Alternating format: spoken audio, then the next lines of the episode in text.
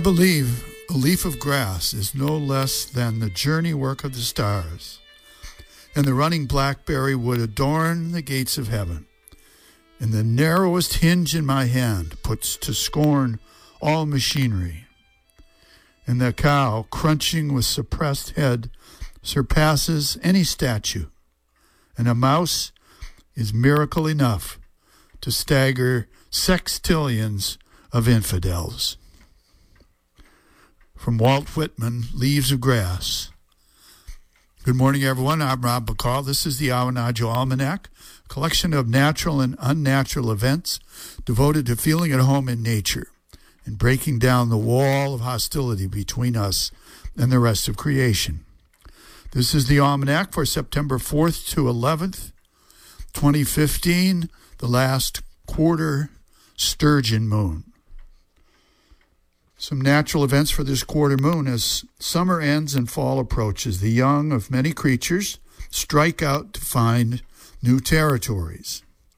This includes, of course, many small mammals such as skunks, raccoons, porcupines, squirrels, and certain others. It also includes mice, which brings to the kind hearted soul a dilemma. As the weather turns colder, mice seeking shelter move into our houses, rummage about in our cupboards, and leave their unmistakable sign behind.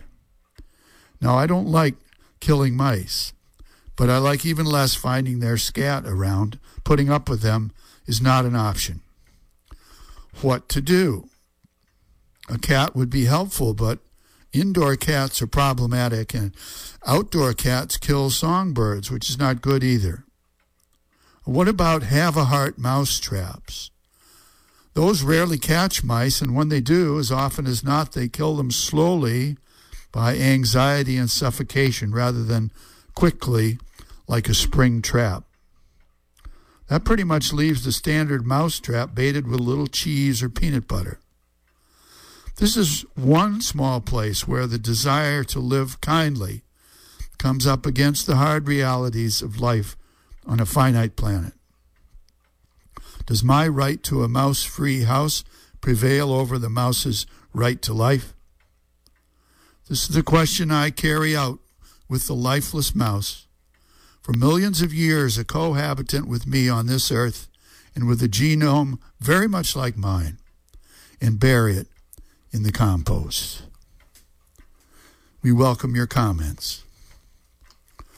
Unnatural events, as reported by National Geographic, by NPR, and numerous others, a new technology is being developed to remove CO2 from the atmosphere. These tall, complicated structures, some resembling giant fly swatters or cheese slicers, and some resembling surrealistic artificial trees, are called, aptly enough, artificial trees. Remembering that scrubbing CO2 is what real trees do, one might wonder what's the point? Instead of investing billions in designing and manufacturing complicated devices out of non biodegradable materials, why not plant more trees and stop cutting down forests? Here's a rank opinion. Artificial trees are one more example of trying to use mechanical technology to solve a problem that is really a failure of heart and will, of care, and of commitment. Our inability to curb our insatiable appetite for fossil fuels and our inability to care for coming generations. Without the heart and will, our technologies are ultimately futile. The answers to global crises, climate change, war, poverty, lie within all of us, not just some of us.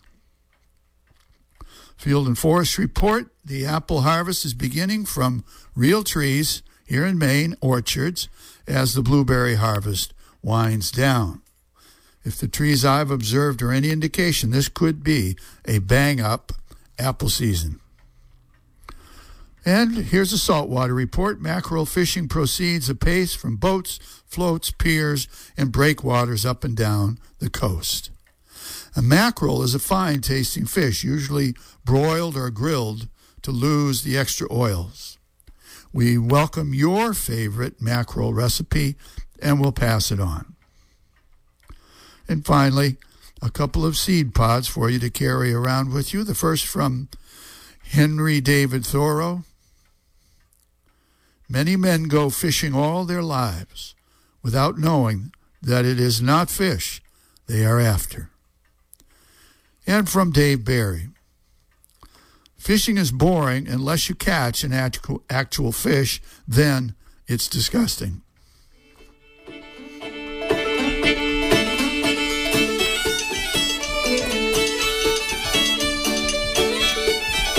That's the almanac for this quarter moon, but don't take it from me. Go out and see for yourself.